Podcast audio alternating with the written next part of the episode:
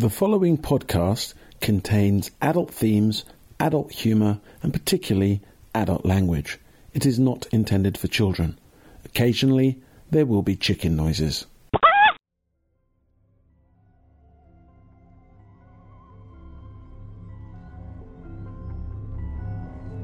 Right, guys, you know how we normally get quite pleasant letters and they're full of like interesting stuff and stuff we can talk about and they're all nicey nicey, yeah? Mm. Well, I thought it might be interesting to read one that came to us which wasn't so jovial. You ready for this? Here we go. Dear Liars, I've been listening to your Sham of a podcast for a while, and whilst I'll admit that it is quite topical, witty, and mostly relevant, I thought it was about time for someone to set the record straight. Do you honestly think that anyone believes the letters you read out at the beginning of each episode are genuine? Best, they are just from your mates, but at worst, and probably the majority of times, they are just made up by you to justify the things you've spoken about on your show. Go on, prove to me I'm wrong. I bet you even made this one up, didn't you?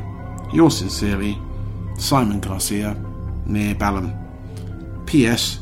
Don't think you can trick us by using your middle names.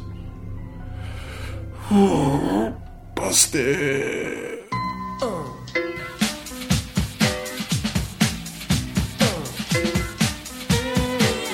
You're listening to the Ground Level Podcast with Dennis Jose Francois, Hello. Dan Collicott, Hi. Brownie, Hello. and me, Lofty. This is the discussion show for the rest of us. The one where we look at everyday problems by everyday people and try to come up with a solution. It just depends how close to ground level you are. It just depends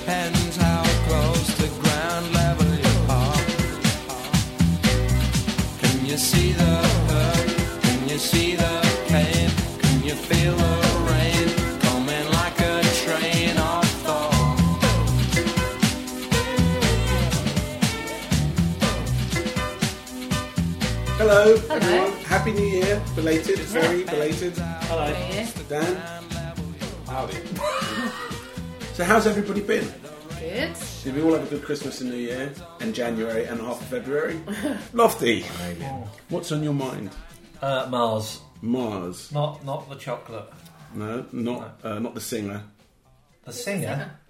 Oh, Bruno. Bruno Mars. Oh, yeah, Bruno. Yeah. Uh, let's face it, he's quite popular, isn't he? He is, He although is. if I Yeah, hear yeah. that song one more time, I might kill someone. What song's that? Oh, So anyway, why why Mars? What's going on with Mars? Uh, well, so the, the, there was like 100,000 people that have been whittled down to 100, and they're going to be on the Mars, well, 20 of them or so are going to be on the Mars 1 spacecraft, one way ticket to Mars. So all right. So earlier on, when you mentioned this, I didn't know what you were talking about. But now, Yeah. now I've probed my brain. I remember it was about a year and a half ago. Yeah. Where they, and I see. I thought they, that was just a joke. I didn't think it was real. No, That's why I've just yeah. rejected the whole concept of it. Yeah. is it real though? Is it, or is it just a big media Publicity show? stunt. They Well, were going to go to a Mars-like who is it? studio. Who's who's looking? Who's funding it? Who, what's it Uh, through? it's it's going to be it's supposed to be like commercial or pro- commercial stroke private donors basically. Hmm, Yeah. Okay. So they've they've raised like yeah, but this is the funny bit. They've raised 700 $750,000 through donations. Wow. Um, but they need six billion dollars. Hey, I say, hang on. How much have they got through donations? They've got seven hundred fifty thousand dollars. yeah, that's not going to get anyone to Mars. No, no. Um, They and won't even it's get like, anyone into orbit. so it's like ten, it's like ten years away. Um, yeah. Well, in comparison, the um, I think it's called the X One. What's that's the kind of commercial vent, the, the private SpaceX, Yeah. Elon Musk's Yeah, that's it. Yeah, company. yeah, and um, and he needed ten million pounds to get them into orbit, basically. Once. Once, yeah, So all the people that have applied, and they've Yeah. all go down to 100, yeah. Do they have to have certain qualifications, or are they just like Big Brother? No, I don't. Well, this is this is this is what kind of like I think makes it even more iffy. There was this thing on this morning on uh, TV on Wednesday or Thursday, and they were talking to two people that are from the UK that have made the shortlist. Um, there's five in the from the UK in total. One, this guy's called Ryan. I can't remember the other guy. This uh, other girl, and the Ryan guy is really geeky. Like he Oh, he can work out like I don't know. He can work out your small intestine size by looking at you and applying physics. But the other, the woman that was on it, Philip Schofield asked, asked her, "What are you going to do when you get to Mars?" And she goes, "I'm going to Mars to do science and stuff." Okay, Oh, dear. yeah, so that was quite funny. Um, So they don't have to have any type of qualification. well, I don't know really how the picking, how how the what the process was around choosing someone. I think I think ultimately they're going there to colonise Mars. So, So basically, Ryan's going to get laid. well, can I just venture a few suggestions? You've got to be a breeder.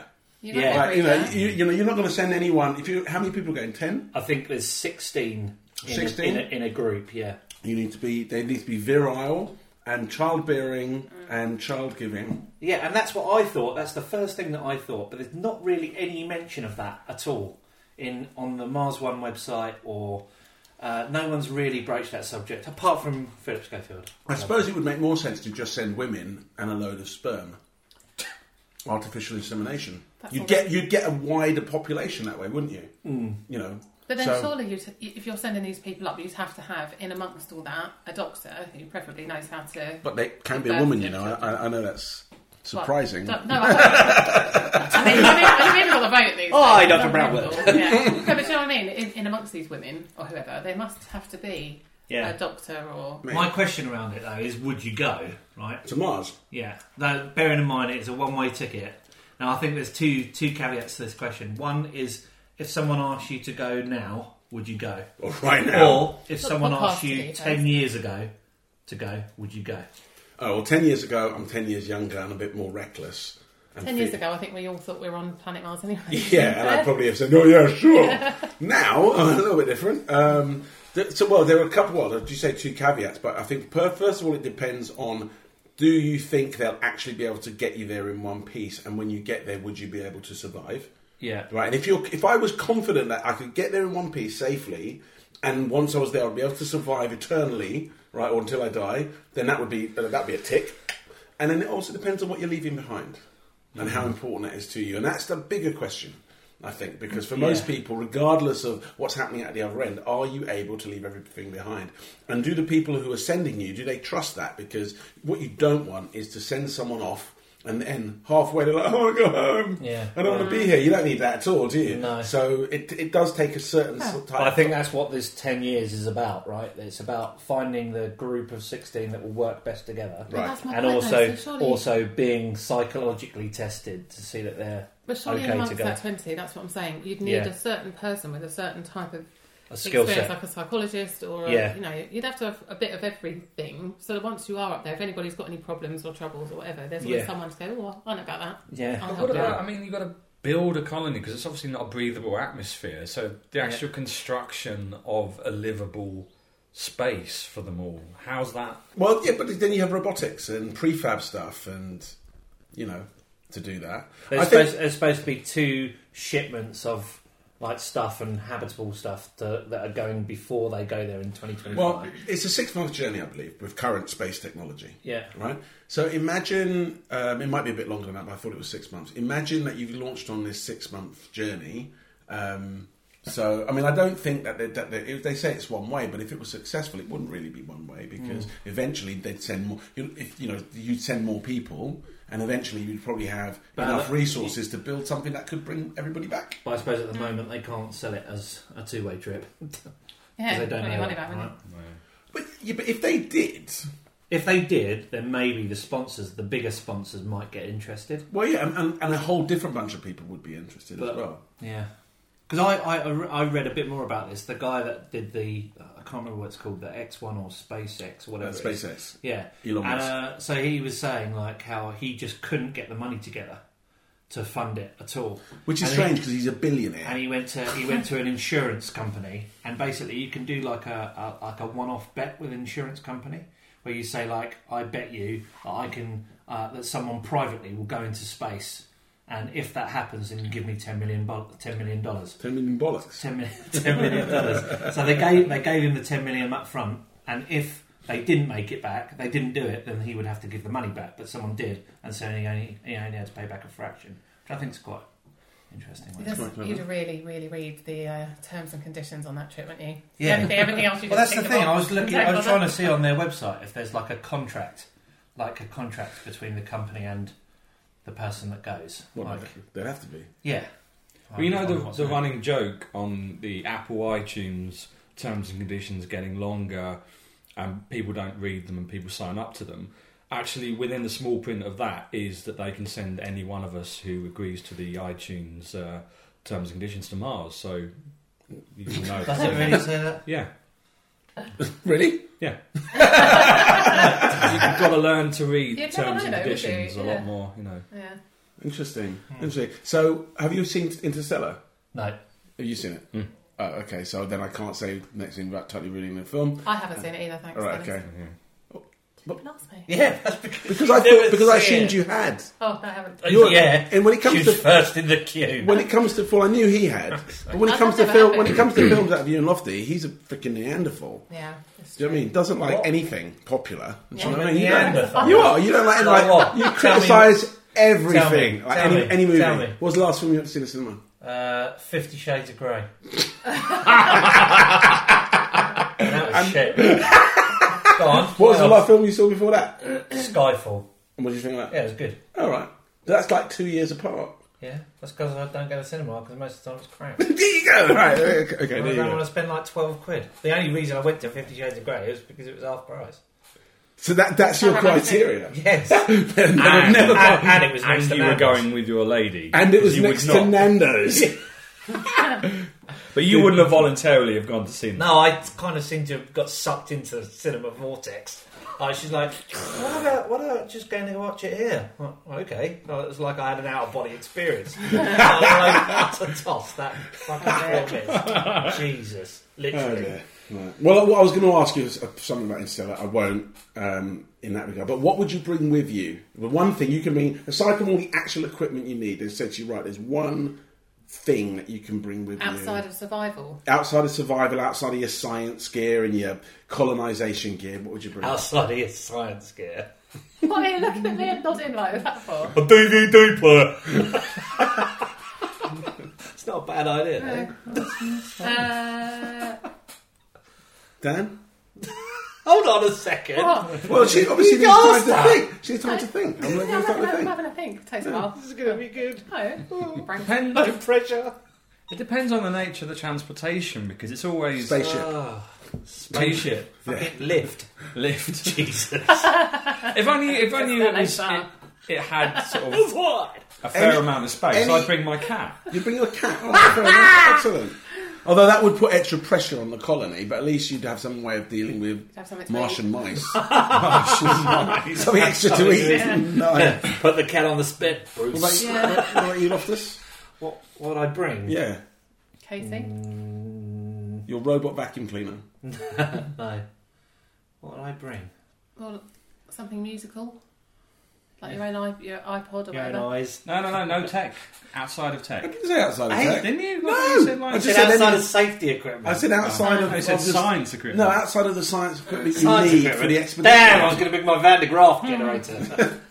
Parachute. You know, like Now, immediately I A would return say like ticket. a big hard drive full of films and music and entertainment because that's what you, you need. Yeah. But that's too obvious. Can't go well, no, wrong no, with fair enough. If that's if that's what you'd bring, then fair enough. Oh, I'd take some sort of, uh, I don't know how I would do this, but like a sort of pop up type swimming pool. what the fuck? No, no, Jeez, but how big is the, the Well, shuttle? for, for all that water on Mars. Surely, but no, but inside the vessel that I'm travelling in, it's got to be pretty big. So, infl- well, yeah, but you can bring an inflatable. It can be That's it. inflatable. Inflatable. yeah. Brownie, uh, brownie's coming. Can you make sure you have enough room for a pool? I want to go What about just start small, foot spa, then you know maybe Yeah, no, I'm thinking 25 metre, 8 lane swimming pool. pop up, Pity bath. pop up tanning salon. Yeah, that'd be good, wouldn't it? My hairdresser, Well, that's do you know what? what That, with me. that might not be a bad idea, actually. A sun lamp.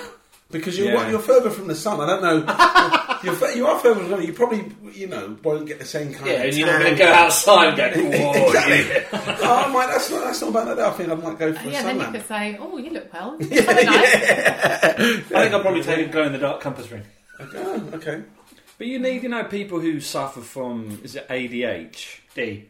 You'd have to recreate um, seasonal environments, as in sun and Uh, one of those sad lamps. Yeah, Is that what you mean? yeah. Uh, I might bring some like Well, that was good. some extra gardening equipment. like a rake, What? a rake. For So- what so- garden? So, that I could, in my spare time, I could, no, in my spare time, I could rake over large distances messages on the face of Mars, so people would look with a telescope, and, then, and I'd be like, "Help! I'm stranded. they lied to us. Lofty's gone mad. Set free." Brownie's swimming. Brownie's cooking. Can you see the hurt? Can you see the pain? Can you feel the rain coming like a train of thought? Okay, so moving on. Brownie, what's, on your, what's been on your mind recently? Well, EastEnders, obviously. Oh, like the rest of the rest Like of the universe, yeah. Yeah, it's kind of bonkers. Everyone's been talking about it. Get that open. Yeah. Okay. Everyone's been talking about it. Like, I, I hear people walking past me and talking about it. There were women in the gym the other day having a right old gossip in the change rooms about Jane and Ian and whatever was going on. I love a bit of EastEnders. I had it all backed up on my player. Jim went out last night. Friday night, I spent about four hours watching EastEnders. what am I doing? And I was knackered as well. I just wanted to go to bed. And I was like, I must know, I must know, I must know. Is this a cry for help? Is this what's going on? Do you normally watch it? I watch it every now and then because it's the one program I can just not pay Yeah. attention to. It might shock listeners to know this, but I watch it from time to time because whenever I go to visit my mum, it's on. It Yeah. seems to be on telly all the time whenever I'm at my mum's house. So I intermittently know half of what's going on, and the rest you can sort of piece together Yeah. really easily. So Yeah. And But they kind of did it on speed, didn't they? It's like they've ramped up all the drama. Yeah. Like I noticed, like not only you got the main storyline of, of who killed Lucy, but you had, you know, Dot and um, Nick, Nick. yeah. You had the, the irritating gobby woman being pregnant or something. Oh, Linda, I love her. Yeah, you had, you know, you had um, Nick Uh, and um, Dean, Dean. Dean, Yeah. and uh, there's just so much going on. It's like they they they've there tried was a to sort of- storyline about the trannies. It's a tough place Oh to no, live. sorry, different program. Sometimes I get my channels confused. I'm like, it's only extenders. As much as everyone was obsessed with it, as a girl I work with, she loves EastEnders. She took Thursday and Friday off. Thursday afternoon, she spent with her friend preparing for that evening's. Really? Thursday was live, was it?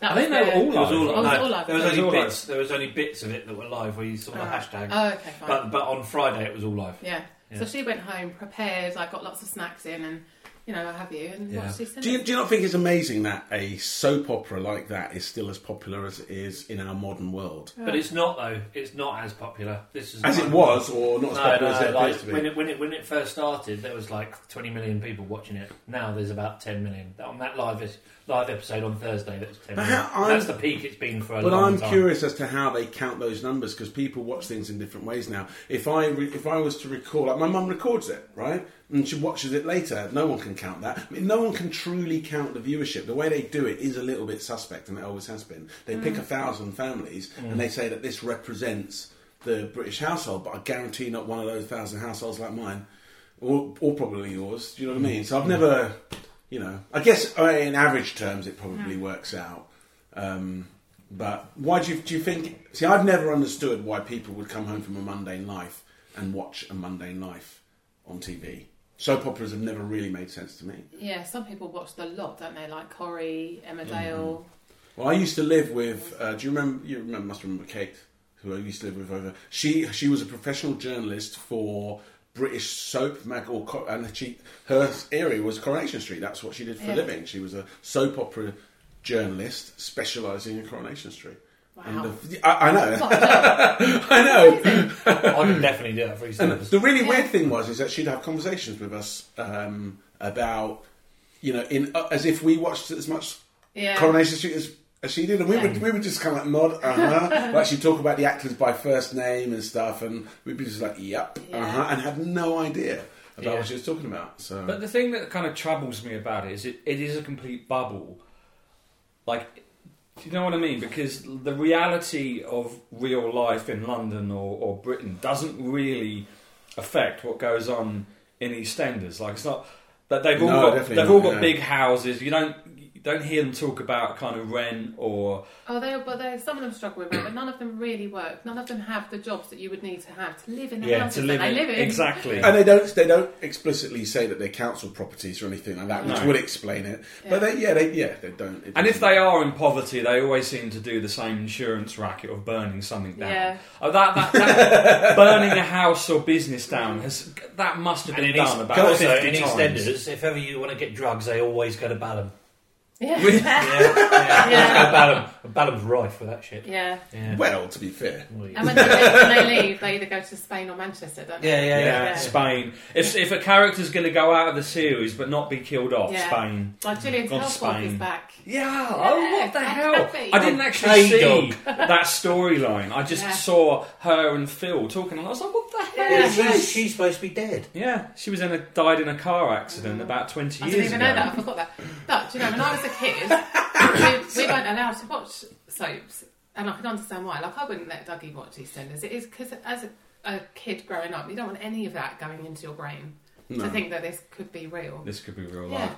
I think What- the problem what- with what- the sorry, thing- what, what were the soaps you weren't allowed to watch? I When wasn't allowed to watch any. so so Grange Hill when I was a kid. That's, that's, that's, not really a just soap. kids drama, isn't? Yeah, but that's about as much as we were allowed to. I was always swimming anyway, so I never was had that time. because to- random sausages used to appear from the sky? Look at that. Yeah, I wasn't allowed to watch it. Grange Any of Hill it. titles. Yeah. Oh yes, that's true. Yeah. One of my mates, one of my friends, was in Grange Hill. Which one? Uh, well, no, he was he was one of the classmates. They would refer to him by name when they did the register, but, it, by his real name actually. Um, and he'd always be there. He would be, be in the class and stuff, but he never had any major. Oh. like, I think I think he was part of someone's gang from time to time. But, uh, Brownie saw her friend's uh, daughter on a bus. Right, not actually are on a bus. Why making me out to be a right Sato today? No, that was quite good. That's good, good awareness. He's using like an Yeah, advert. my, my still like. Not like on a bus. I was I was, so I was excited just saying it, on, on a bus. I was thinking, hey, yeah, he's thinking he's a Yeah.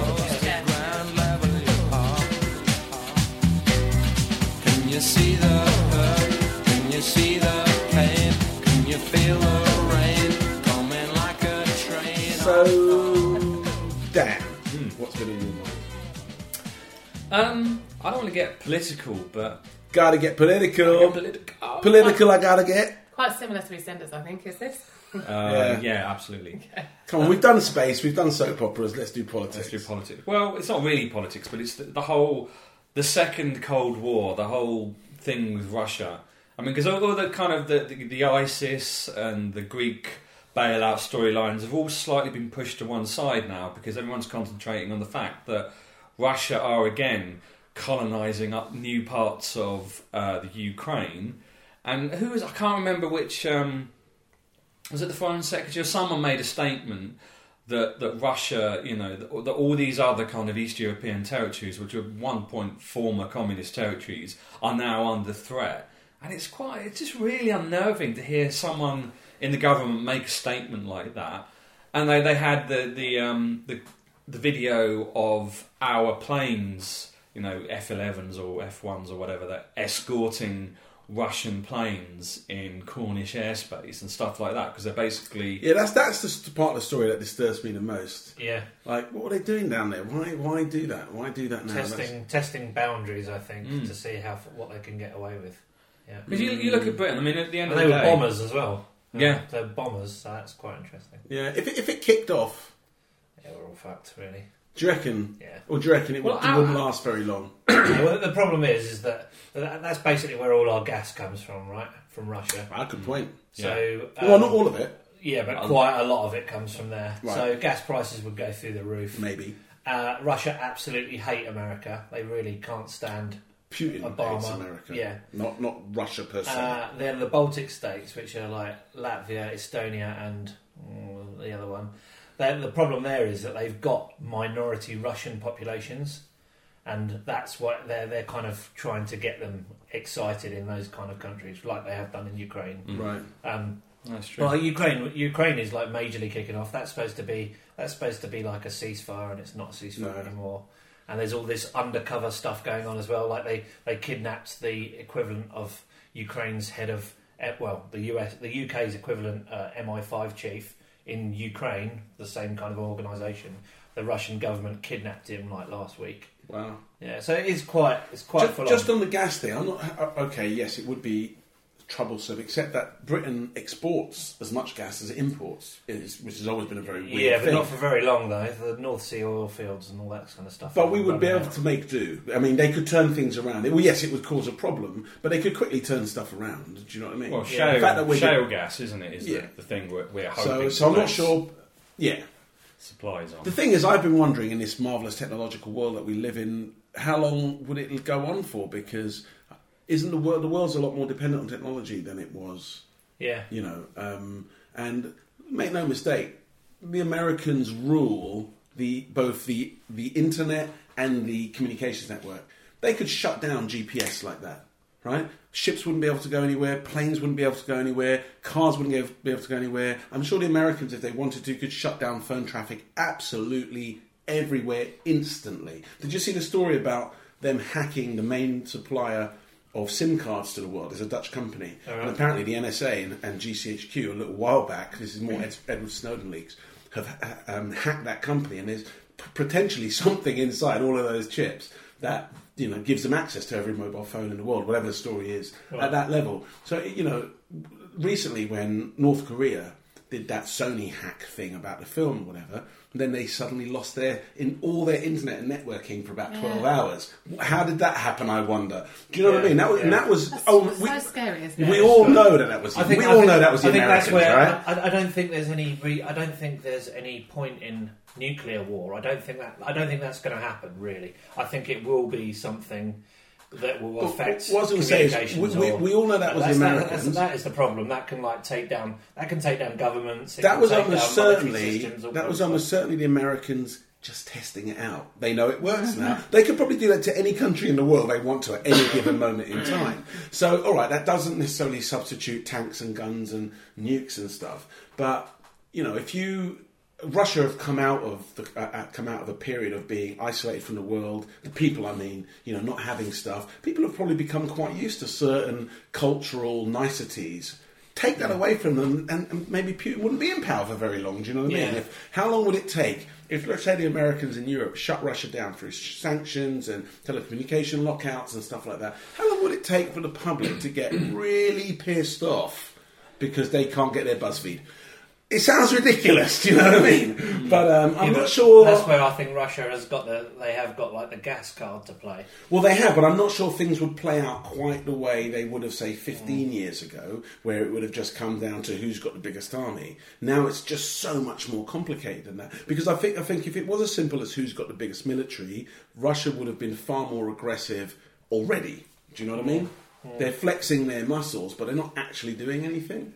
Yeah. So, But I don't know. I don't know if I discussed this on another podcast. But the guy, there's been a, an article recently about this guy who is I don't know. He's like the information officer or PR, some kind of government um, mouthpiece in Russia, and he's the king of misinformation. And there's there's basically a policy where they flood the media with so much misinformation, so much almost propaganda level news, and no one really knows the truth of, of what the central line is happening. Yeah. And I- it's not. It's not. I don't think it's even um, you know a, a Russian policy. It's probably come out of you know America or Britain. But at the, at the end of the day, this guy is is renowned for it. And in, in, in Russia, people generally don't know the, the way the way Putin has come to power and, and has this kind of you know authority is because people generally there's so much information out there they don't know what to believe. Yeah, I, I have to be honest. One of the things that frightens me about what frightens me more about Russia is their attitudes towards things like you know sexuality Yeah. and and, and all the rest of it. It's just unbelievable. Yeah. Is, is, was it Russia recently that said that transgender people aren't allowed to drive Uh, taxis, cabs, Russian- not just transgender, bisexual, Yeah, I yeah. think homosexual. Yeah, because it's you're, it's a mind thing. Yeah. So clearly you're not able to operate a car. yeah, you're not a sound insane, mind. That and that that's and apparently, uh, you know, most polls and surveys and stuff. That goes beyond just the government thinking. You know, it shows that like fifty-five percent or sixty percent of the populace Yeah. are like you know are of that sway. So that's a bit you know that's a bit worrying as Yeah, well. definitely. The scary thing for me, I think, is that Putin might actually have the support of of his population. Mm. You know, and, that, and that's worrying. Do You know what I mean? Like with North Korea, I think like you know you always see these TV shows or TV reports where the North Koreans are all like cheering on their leader, but I think it would be very obvious that once they knew what was really going on in the world, they wouldn't support him for very long. You know, because they are actually locked. You, you know, the, the outside world is hidden to them. But I don't think that's the case in Russia. I think they um, they do genuinely think differently from us. Yeah. Um, I know, like in Germany, when Germany was reunified in the early nineties, there was this. When I, I, I lived in Germany at the time, just after it was re- reunified, I lived there for three years, and um, there was a lot of unexpected uh, an, uh, animosity between East and West Germans, and the, reason there was animosity is that the Eastern Germans had been had been used to this lifestyle of, of austerity, right? And suddenly they were free to travel around and go and work elsewhere, and they would come over to West Germany, and they were really critical of the West Germans about how extravagant and wasteful and flamboyant they were, and you know, and you know, because they, they they're a stern, stark race that you know race um, you know c- culture that and and they felt that that Western German Western Germans were just you know like hippies you know do you know what I mean? I can't use I, I can't really express it in German terms. And the Ger- West Germans were like "What the hell we're paying we we've paid for you to have your freedom because everybody myself included there's a reunification tax on you work in Germany I don't know if it's still on there now but certainly then you paid five percent or whatever it was to pay for the for the for the you know reintegration of East Germany. So the West Germans were like, "How dare you? Do you know what I mean? I'm I'm I am personally paying for mm-hmm. you to have a better life, and you come over here and criticise me because of my lifestyle." And mm. and and that was quite unexpected. I don't think going into that anybody really expected that it would turn out that way. So you know, it's a bit. You never know what's going to happen when the borders come down and mm. information is free, and it can go one way or the other. But I kind of sometimes I feel like a little bit like that when I go to America, because you go to houses that you know in a city where there's five five you know five rooms and acres of space for for the general kind of living standard, the equivalent of us sitting here, and you go to a supermarket which sells every possible food going. Yeah. You know, fresh or, or frozen, and you just think no one needs It's amazing, listeners. no one needs all this. I mean, you, you think in London, you know how much a shoebox costs in terms of a flat, and and really, you know, I mean, okay, I know we do have big, huge supermarkets, but generally But most, it's nothing compared to the USA. Nothing. and it, it's just unnecessary. No one needs that that amount of choice. No one needs a house that big, and no one needs this kind of. For me, I you know I'm, I'm a I'm a supermarket whore. I love shopping. I love products. I love checking out different stuff. Right. Whenever I go to America, I will deliberately spend an afternoon in the supermarket looking for new products and stuff. What I brought back on my last trip was this organic, dehydrated powdered peanut butter, which uh, it sounds horrible, but it's like mustard powder. You just add water and it turns into proper real peanut butter. And It's organic. It's got no chemicals. It's just a marvel of science. You know what I mean? It's great, right? Um, but the thing that I saw that sort of summarises what you just said is this is I saw this years ago. Is you can buy separated egg and yolk, uh, egg egg white and egg yolk, right? Love that. and it comes in little egg-shaped containers. so they look like eggs, but it's just egg yolk inside, or it ju- it's just egg white inside. Oh, now this this sounds like genius, right? And, and you can you I immediately that. know that, but. That's the, that is shows you where we've gone to in terms of convenience food. Like, Yeah. do you know what I mean? 'Cause on the other hand, That is as really well. convenient. and yeah, yeah, no, it's crazy that they've gone to the trouble of making this plastic egg-shaped container to put your separated egg and your white in it, and it's still cheaper than a normal egg. How is this even possible? Do you know what I mean? But that's And uh, how is there a market that's sustainable Yeah. for that? Well, that's the thing. It's the market is bigger, so therefore niches are bigger, right? So the niche people that try that buy like I don't know dusty peanut butter or whatever you call it. I have uh, some in the kitchen. And I mean, you like peanut butter, like, you know, there's probably only It's hundred thousand people that buy it, but that's enough. yeah. So Do you want to yeah. know what? Do you to know what actually switched me onto the peanut butter? My friend, my friend Sharon said to me, "Hi Sharon." My friend Sharon said to me, "It sounds stupid, but sprinkle it on ice cream and you'll understand." Oh, really? Vanilla ice cream Yeah. with powdered peanut butter, powder, peanut butter powder sprinkled over it as topping. Can you see the? Can you see the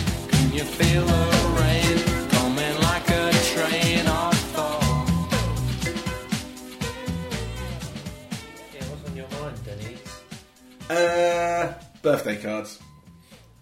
Mostly because I, it's Gavin's birthday tomorrow and I haven't bought him a birthday card. Oops. But what's the point?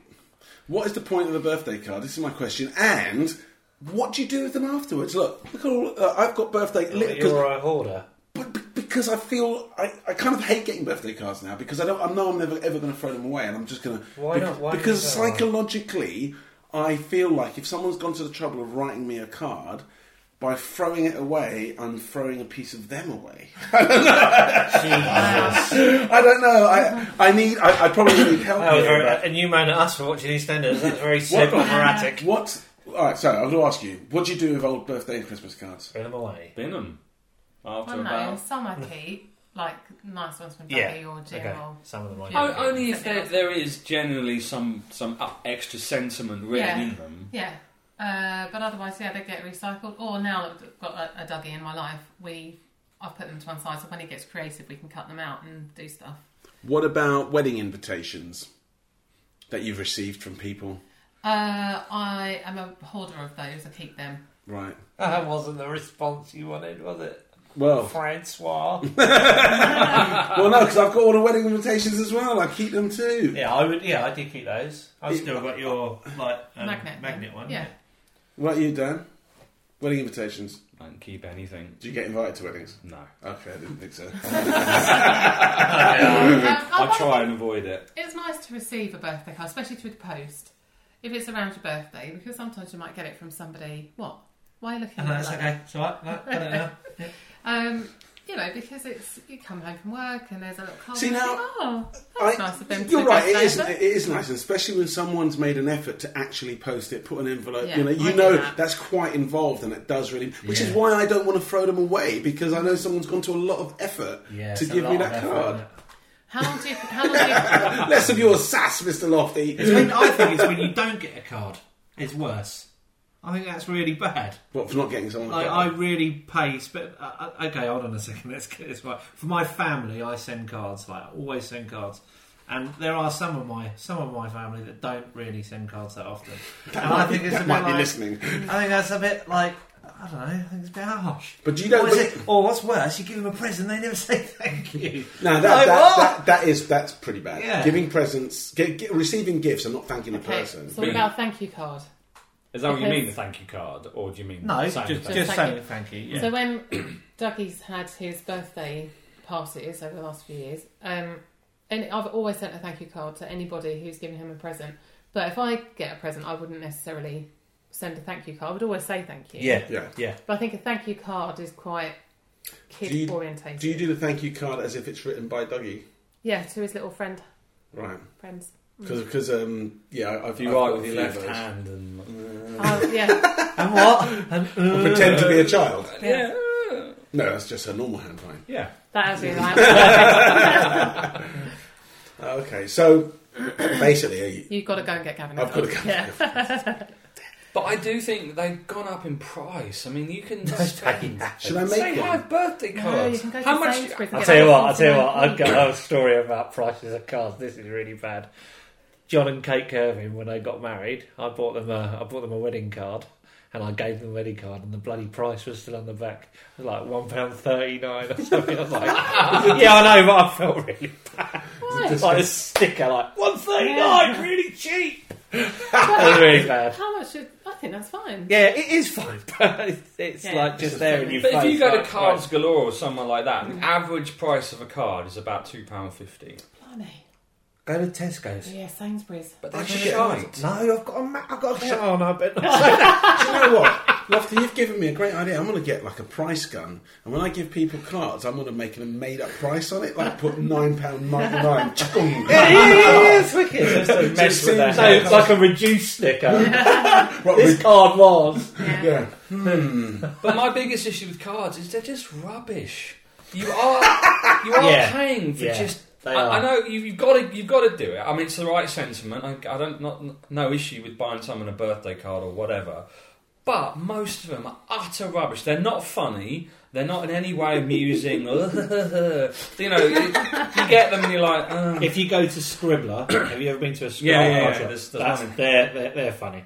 Yeah. He sounds like a bloke that deals cards. Go see old Scribble. Go see Scribbler! So if you send a birthday card, well, obviously not to Gavin, but if you send a birthday card to someone through the post, Do you then send them a text on their birthday as well? Yeah. Yeah, I do that. Mm. And Facebook.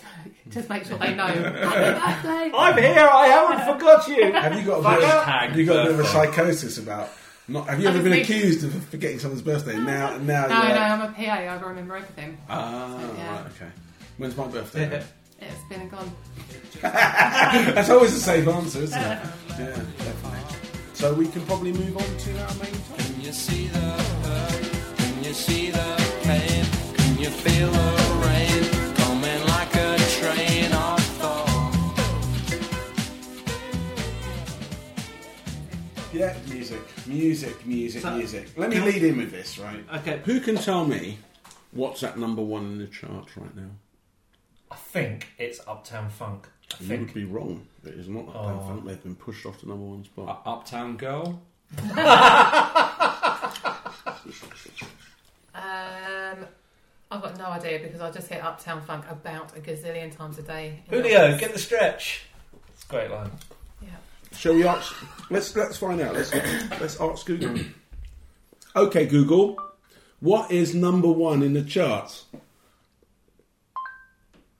Love me like Oh God, it's You the bloody do. song from, Ellie from Goulding. Fifty Shades of Toss. Yeah, mm-hmm. Uptown Funk is now at number three. Hmm. Take me to the River ch. shops. Oh, Take church. me to the church.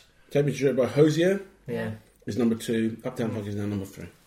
So, fucking hate it. And I've never heard number one. I don't think. No, you The don't The other two should make my ears bleed now. so the um, reason we got onto this topic was because you were saying that you think that can is it possible to outgrow pop music? Well, I think we've just revealed that what we've definitely done is outgrow what knowing what's popular right now. Yeah. Mm. Yeah, I don't follow the charts anymore. Does anyone follow the charts? Question No. number one. No. No. Well, someone must do, otherwise we wouldn't have them. I think my nieces. No, Probably but I think I think people. there are there are, I think there are two formative periods of music in your life, right? When you're 12 to 18, and when you're in your early, to, like kind of mid 20s. I think those are the two musical periods that will stick with you Mm. right the way through the rest of your life. Mm. And I and I constantly go back to like 90s music. I listen to it quite a lot. Mhm. And and I've seen that with other people, like for instance Katie's dad. He can't stand anything after about 1975. He just doesn't listen to it, but really likes that, and that's when he was around that kind of age as well. Maybe he's a little bit older than that. Yeah, but genres yeah. of music, like house music, I, I never get bored of that. yeah, I go in and out of house music really now. I listen to house music all the time. In one form or other, it could be hard house or trance or tech house. Or The same whatever. stuff. No, I'll I'll Spotify something or go onto some radio Hmm. New stuff. channel. Yeah, Hmm. See, I I still like that. I don't know if I would quite agree with you about. I, I, obviously, when you're a teenager, that's quite music's quite formative. Yeah, Whether there's a break in your early twenties, mid twenties, what, uh, what have you, I, I, I, could, I couldn't say um, because for me, music was always important. Going, you know, and, but I lived in other countries, so what is formative for my early twenties is different for me than it is for nearly all the rest of my friends because I was living in Europe and exposed to the Euro chart, which is quite a different Yeah, thing, yeah. as I'm sure you'll appreciate Yeah. from you know. That So when good. I when I hear certain records, they they take me. You know, music always takes me back to a place and time. Yeah. Yeah. You know what I mean? And that's Yeah. and that, that's why it's quite important. Um, I definitely think that when you get into your late thirties, early forties, you're so consumed with other things in life that music is no longer at the forefront anymore. And by that time, you've also built up a collection of your own mm. music that you have less impetus to go out and look for new stuff because Yeah. you know what you like. My music library is absolutely monstrously huge, partly because I'm older than everybody else, also because I've been a DJ in the past, and also because, as you know, I ran an internet radio station and recorded everybody's club night for three years. So I've literally got a massive. So I, I have no need to go out and even find old music. Um, do you and- ever listen to new stuff? Yes, I do. This is what I was going to say, but I still listen to new stuff. And how do you get introduced to new stuff? Well, it, it kind of depends. Um, now, this is going to bring us round towards something that Dan mentioned, but one thing I do is I take the opportunity of when I'm at the gym to listen to act- to actually listen to what's going on because there's always a music channel on at the gym, and that's and that's the way I keep in touch with what's going on now.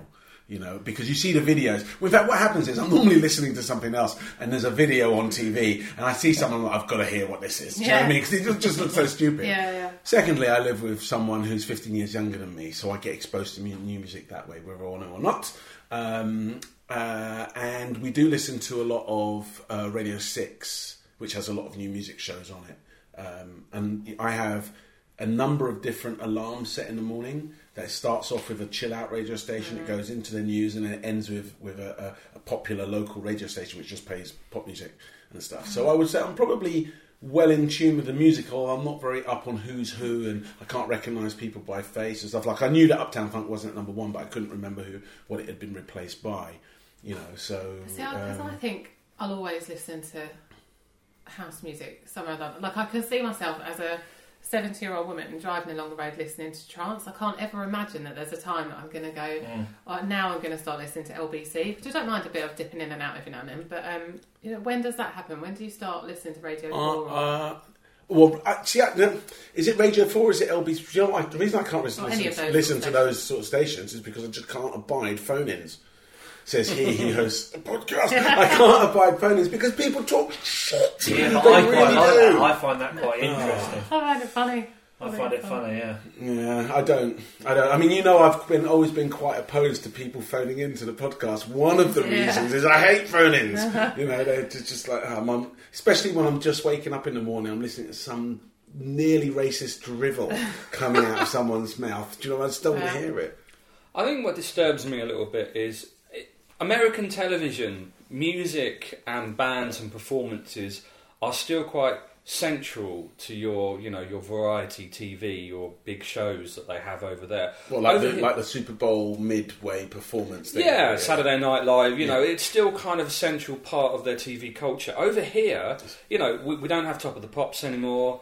or Um, anything similar. Well, you have um, Jools Holland, which is very, very kind of cliquey old boys club. Although they do have some good new. But can new I just say, it's not there. similar because it's on at about midnight on an Yeah. obscure channel and it's not intended for the mass population. So that's the bit I don't understand. Is it's really difficult from a point of view. Like I, I love new music. I'm always hunting out new music, but from a point of view of discovery, because you mm, can't go to yeah. a record shop anymore and look through and chat to the guys behind the counter and say, "Well, what's new?" and you know, it's really hard. There's only there aren't that many websites that you can That's really rely exactly on. the bit that I find the hardest is finding new stuff and being exposed to new stuff. And I don't really want to do that by listening to the chart because it is all popular music, and maybe apart from two or three songs that I possibly like, that the rest is all shit. But the chart is interestingly in turmoil because the question is which chart. Because if you look at the Radio One chart and you look at the um, at the iTunes chart and you look at the Beatport chart and you look at the Channel Four Four Music chart, they're all very very different. There'll be about five songs which are in all of them, but then the rest of them are so different from each other Yeah. that. But then you go to the one that you're more drawn to musically, right? Yes. So music has has has uh, fractured quite a bit, especially with stuff like Spotify and people listen to people. A lot of people get their music through YouTube or Groove Shark or Spotify or Pandora or all of these different services. Um, I was going to say another thing that sort of defines my new music is the fact that at work, most people at work, and I mean most people, are about 20 years younger than me or less or more. Um, so there's a very large number of 22 to 25, 26 year olds in the in the studio where I work, and of course they have just completely different music tastes. Yeah. And it's quite, and you know, we, I, I'll hear them talking about different tracks or or what have you, and you know, every now and again I'll ask what people are listening to, Yeah. and, it, and it surprises me actually how Yeah. Do you listen to the same stuff regularly? uh, in certain contexts, I do because there's certain music I like to listen to f- when I'm doing certain things. So when mm. I'm working, like for instance, if I need to get a lot of work done in a hurry, I put my headphones on and I listen to Prodigy music for a Jilted Generation, mm. the Nice. Propeller Heads, Dexon, the drums and rock and roll, stuff like that, which is all from about 15 years ago. But I can really concentrate to that kind of mm. what we used to call hardcore, you know, dance music. You know what I mean? Um, so yeah, there, there's certain things I do. Yeah. Thing thing aggravates me about some friends who I grew up with liking the same styles of music. Like, I have never rejected, no matter how um, what's the word, so you know unacceptable, you know uncool it is. I have never rejected any music genre that I've listened to in my life. I will always return to it. Yeah, I know people who just like. You know, they, they will deny that they ever liked Yeah. house, metal, drum and bass, wha- whatever the genre is, and they they're purely in one camp now. And they they say, yeah, no, uh, you know, You know? Mm, interesting, but the other, I can't think stand I think the reversal is quite interesting as well. When I have friends who listen to stuff now, myself included, that they would never, they would never have admitted that they'd listened to, or just wouldn't have listened to back in the day. Do you know what I mean? Where and then for for varying reasons, you might appreciate something. That's that good. That don't- can only be I mean, I when- really. I I- get I my head don't- around anything, Sorry. but thrash metal, I just can't. I have a very eclectic taste in music, but I can't. Thrash metal, I just don't get it. No. I understand why some people must get something out of it, but I just can't. I can't deal with that. It's hectic. And I listen to some pretty hectic stuff, but that is bonkers. Hmm. So do you? No, well, no, I, I, I, no, I don't disagree. I don't. I, I can't get my can't head around stuff like Rammstein and. Uh, That's not a thrash metal. No, I know, but it's but it's loud and noisy and. Not Shit. really. I mean, it's not that. But see there, see that. It's See not you will very quickly say something's a load of shit because you don't like it, and I Yeah. wouldn't. I wouldn't do that because it's. Well, I've tried it though. I know, but I think I, I feel that thing. I would say- that it's subjective. I, it's to me, it's not shit. It's I don't like it. I don't think it's shit it, because a lot of people love it, Yeah, yeah. and it's musically Yeah, it's If not you, my if you go and see that's- Rammstein live, me being subjective. they are incredible. You don't even need to like the music to appreciate them. It's, Mm. it's like a kind of industrial circus act. They are incredible. There's nothing like it. But I accept that people, you know, don't have to like their music. I, I, I don't actually. I've been to see them live. I don't listen to their music a lot, but I kind of appreciate them for what they are. Yeah. No, I, and I would agree with that. I would agree with that. See, I just go back to that. See, I don't think not liking something and saying something shit are the same things. I think one's actually quite inflammatory and derogatory, whereas the other is just, well, I don't like it. And in my head, I might think, well, I think that's shit. But when you like, when you when you say, well, that's just shit. Do you know what I mean? Mm-hmm. That's that's that's that's not subjective. That's you're almost you're taking something subjective and you're almost making it an objective thing. Mm. And anyone who disagrees with you at that point is quite difficult to to disagree with. Yeah. Some, where you, do you know what I mean? It creates quite a, a, a strange situation. yeah, it's, it really just is your opinion, isn't it? I, I don't like it, but obviously someone does. That's Yeah. fine. like coming on to thrash metal. Now, I'm not a big thrash metal fan, but you've got to admire the fact that they do this sort of double drum pedaling. You know, they, they play drums at speeds which which uh, hold all the records, and you've got to say, from a musicianship point of view, to be able Yeah, to I- do that, yeah, I do agree with that, yeah. it's Yeah, incredible. seen that, even if it's not something you particularly Yeah, want to absolutely. listen to. totally. I just can't. I mean, can't get my head the, the, the, the genre that's least understood, I think, especially in the UK, that is the most surprising is country and western. Oh, Because people do not realise how big country and western truly is, right? In America, fifth, like all of the things we associate Well, no, with it's, American the, the biggest. It's it the is. biggest, it's the It- most popular it's music. in massive, Huge. and all we ever get is like the R and B, pop, Mm. and all of that stuff. And, and we, I don't think people over here realise that that's actually less than fifty percent of what I, American I, listen had, to. I had a conversation with someone years ago about like how I, I said like I didn't really like country music. I didn't, you know, it wasn't really for me. And then like they were going through my iPod and they were like, "Yeah, but you've got like pretty much everything that Eagles has ever done. Like Eagles is basically one of the biggest Mhm. country rock bands ever." Like, oh, I didn't really realise that. Was, People like Johnny Cash might be considered Yeah. country Dolly. at certain, yeah. Love a bit of Dolly. yeah, you know. Dolly Parton was awesome at Glastonbury. Yeah, So- I'd like to see her live. Yeah. I'm going to see the script Oh, on the right. OT. I'm going to see take that. Are you? Yeah. Yeah, I've got to listen to the script's music. Really? yeah, I am, yeah. Are you going uh, willingly? Yeah, yeah. But there's only three of them now, isn't there? Yeah. So how long do you reckon? Oh. How long do you reckon at some point it'll just be one guy? Well, See, that- it that's, quite, old- that's quite interesting though. See that that is because I, I quite like. Oh, I'm not afraid to say it. I quite like Take That's music. I think they're quite good, Right. and that they are like very sing alongy, and they have they They're- do kind of move along with the times quite a bit. They are a good pop band. Yeah, Do you know what I mean? They Yeah. epitomise pop music. I found myself really liking recently, and I've never thought I'd ever hear myself say, saying this in public, although I've said it before, so I can safely say it again. One of my favourite pop records of all time, and I mean pop records, is probably Toxic by Britney. Oh, yeah, That is a good- that's really good good piece Yeah, of that is- music. yeah, that's a good song. Do you know what I mean? But I never, I would never have said that ten years ago. Now we've on on the other podcasts that we do, we've had detailed conversations about this kind of thing. One of which was being dirty little secrets Yeah. about well, you know what you listen to in your headphones when you think no one can hear you, and also the future of music. So if you'd like to just tune in to. The uh, Liberation Frequency podcast, available at all good podcast channels near you. You can. Um, but can I just get a bugbear out of my system? On, what Dennis. really annoys me, what will guarantee me turn the radio off? There's a trend in pop music at the minute to substitute lyrics for certain noises. And there'll be some pop music. I'm not gonna try and do any particular song. It'll be like, "Da, da, da, da," and then I've got my eh, eh, eh, Oh, eh, yeah. eh, and I need a little bit of oh, oh, oh, oh, oh. And I think it started with umbrella, ella, eh, eh, eh, Yeah. ella, ella, and it seems to be creep. It, it's like two years ago, everyone had a vocoder in their Yeah, uh, yeah, in, in yeah. a song. Now it's a little bit of oh, oh, eh, eh, eh. Auto-tune. It Auto-tune drives is me like mad. I will just instantly turn the radio off. I want to punch people. Yeah. Do you know what I mean? It's, it's, have we sunk to that low where people can't even be bothered to make up words? Do you, do you know, yeah. do you know what I mean? Yeah. Jesus. Although you did have Michael Jackson songs where I remember loving Michael Jackson songs, and I still don't know half of what he was actually what Oh, the Oh, yeah, yeah. were. yeah. Oh yeah, but that's standard. And I think for the benefit of the ground level listeners, because the Liberation Frequency listeners have already experienced this, I think it's now time for Dan to do his celebrated, famous impression of a certain white reggae artist. You know, you know, you know the one I'm talking I about. don't. A little bit of snow. Oh, You, come on, Dan. Come on, give it to us one more time. One more time. Informer, you know, they said that in Miss Summer, I go blame. I licky boom boom down. The tech man said that in Miss Snobber sub, summer down the lane. I licky boom boom down. There, yeah, that's like live. in the room. I love it.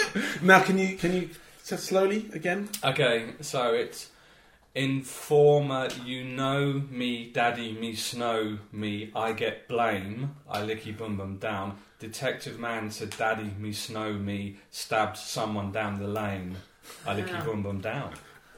Awesome. There we Awesome. go. I'm going to have to sing that to Dougie. So that's what to. So to to answer your first question um, about do we do do we uh, brownie?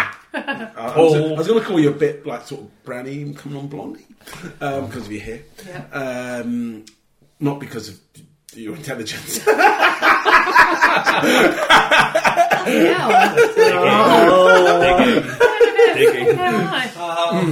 Yeah. So to answer your first question, brownie, Yes, um, I don't, I don't think we outgrow pop music. I think we just change what we like musically, and that happens as you grow older and you you know you experience different things in life, and music means different things to you. Whether you have kids, whether you're married, whether you're in partnerships with people or not, and the music they listen to. Because you know, I, I find myself listening to a lot more of Gavin's music now than than I would. I, you know.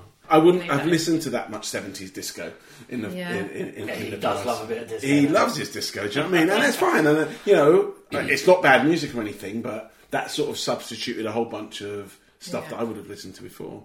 So there you go. I find myself listening to a lot of computer game music these days. Weirdly. Hmm. Anyway, so I think now, just because we're getting near the end of the podcast, it's time for a question of conscience.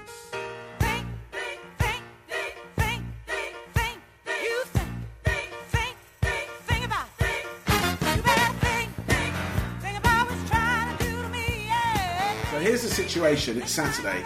You've had to come into work, right? You've, you've said to your bosses you're working on a Saturday. Fine, you'll get paid. Fine, but you've come in and it's you've only actually had to do like half hours work. Hmm. Should you get paid for the full day, or should you get paid for only for the time that you're there? And it's totally down to you. Your bosses aren't going to know whether you were there the whole day or not. They're not going to know how much work you did, how hmm. difficult it was to get into. Your bosses should have a process where if you come in for anything under a certain amount of time, you get paid for that time. So, like, if you went in for an hour, you get paid a minimum of four hours. Right. Okay. Well, let's say the company doesn't have that installed. Then I would, I would ask for overtime for four hours. You would, but not for eight. No, not for eight. You wouldn't. You okay? What about you, Brown? Would you go for the whole day if you thought you could get away with it? Uh, not at the moment because I work with my family, so I don't think I could. So Ah. I, I would be. that would be a bit mercenary, wouldn't it? yeah, no, I'd be honest and just say that I did come in on Saturday, but I was only in for like an hour or so, and then just leave You've got to go to work now, right? You have to. Oh, life is a job. Were you, Dan? Only joking. I guess it depends on the, the nature of the company and, and who you're working with and who else is. We'll be there. yeah, well, if you'll be, you know, if, if if the guy next to you or gal next to you does the same thing, you know, I don't know. Be, it's hard. You kind of if if you're feeling like you know you're not being true to your boss or someone there's a, there's an impact on someone that you actually like to work with, then you- you'd want to be honest. But if it's if it's just the, the, the done thing and everyone's doing it, then I think it depends as well. If, like my old job, pre Dougie days, I would always go in early and I'd always work late, and then I'd end up working at weekends and whatever because my boss was always travelling. So, and I never got paid extra for it. There was never any overtime system in place. But I didn't mind doing it because that, that was my job at the time. So, But I mean, say, let's say, for instance, because I, you know, I went into work this morning and I, I thought I was only going to be in for seriously for about half an hour, um, and I was in there for a good few hours. So, I mean, that's fine. I'll get paid for my time. But what if I had cancelled a podcast because I thought I was going to be there for a whole day, Yeah. right? And then it turns out I was only in there for an hour. And now I've completely changed all my Saturday's plans to my own detriment. Would I be justified in charging the company for that? Yes. Yeah, you would. Yeah, I, Yeah, I think so. Yeah. Yeah. yeah, yeah. What about is a Sunday different from a Saturday, or does it not matter at that point?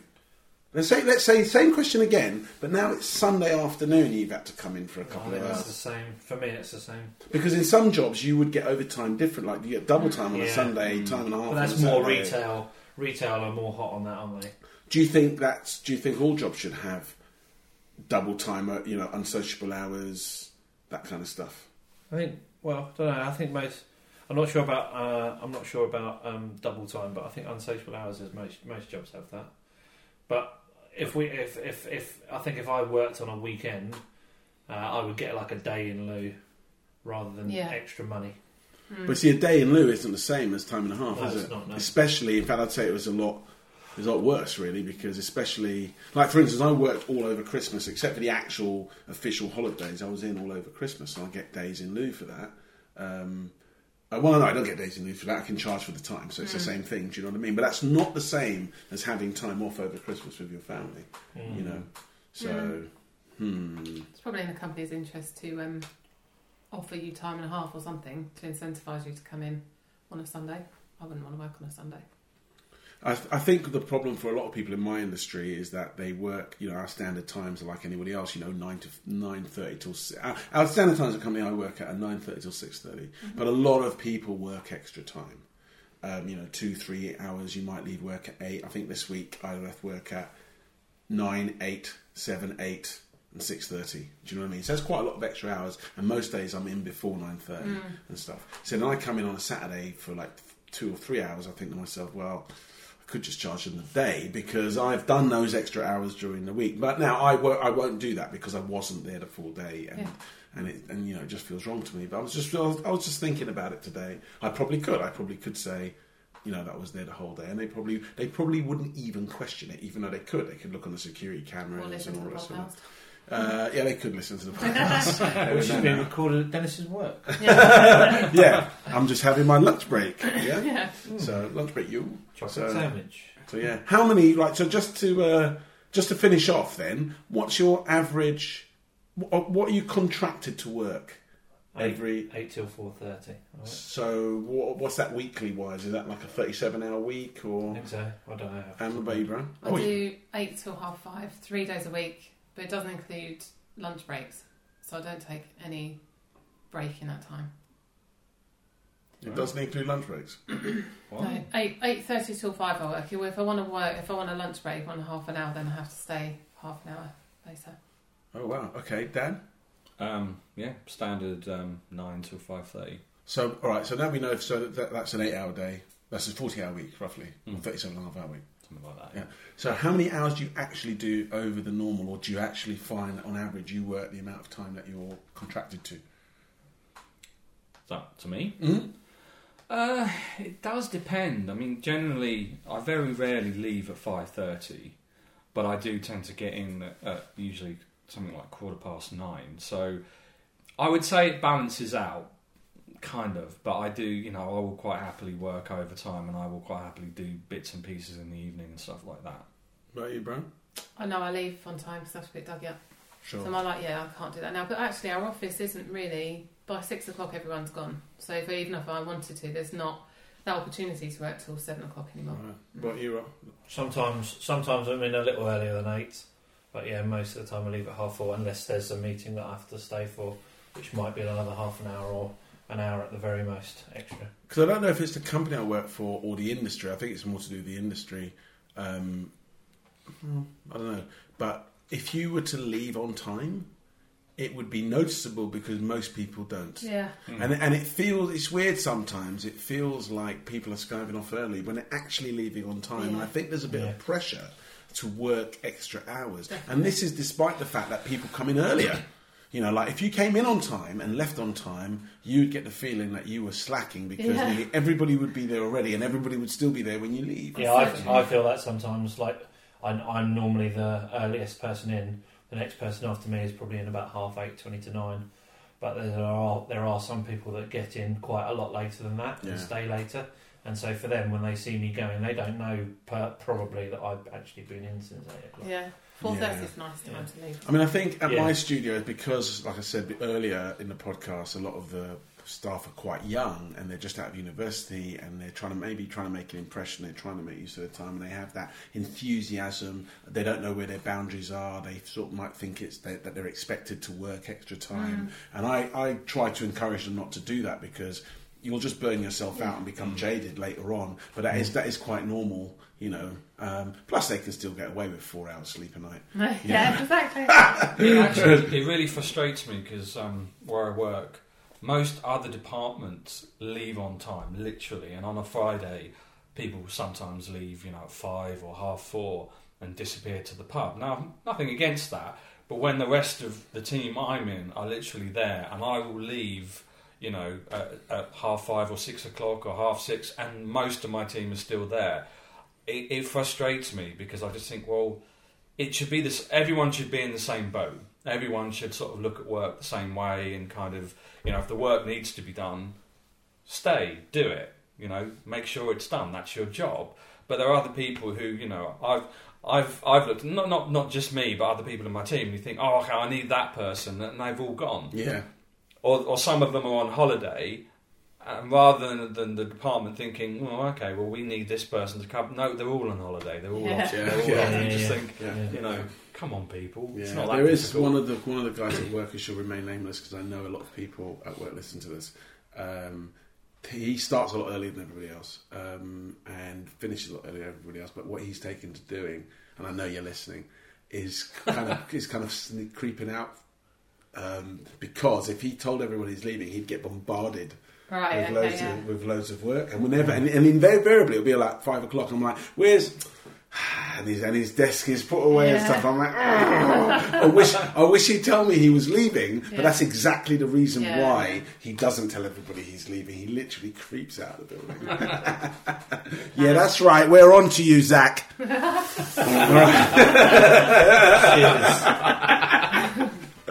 So anyway, I think with that we should um, wrap up the podcast.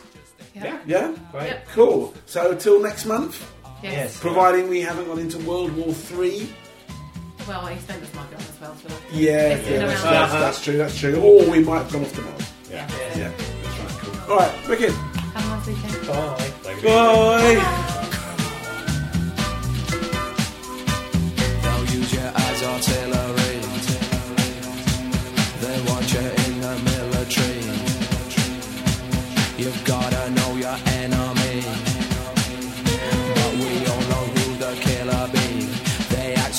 viciously. Wearing pure disguise and camouflage their eyes. All around the spies. No one realize, oh no. It just depends how close to ground level you are. So get on a train or thought.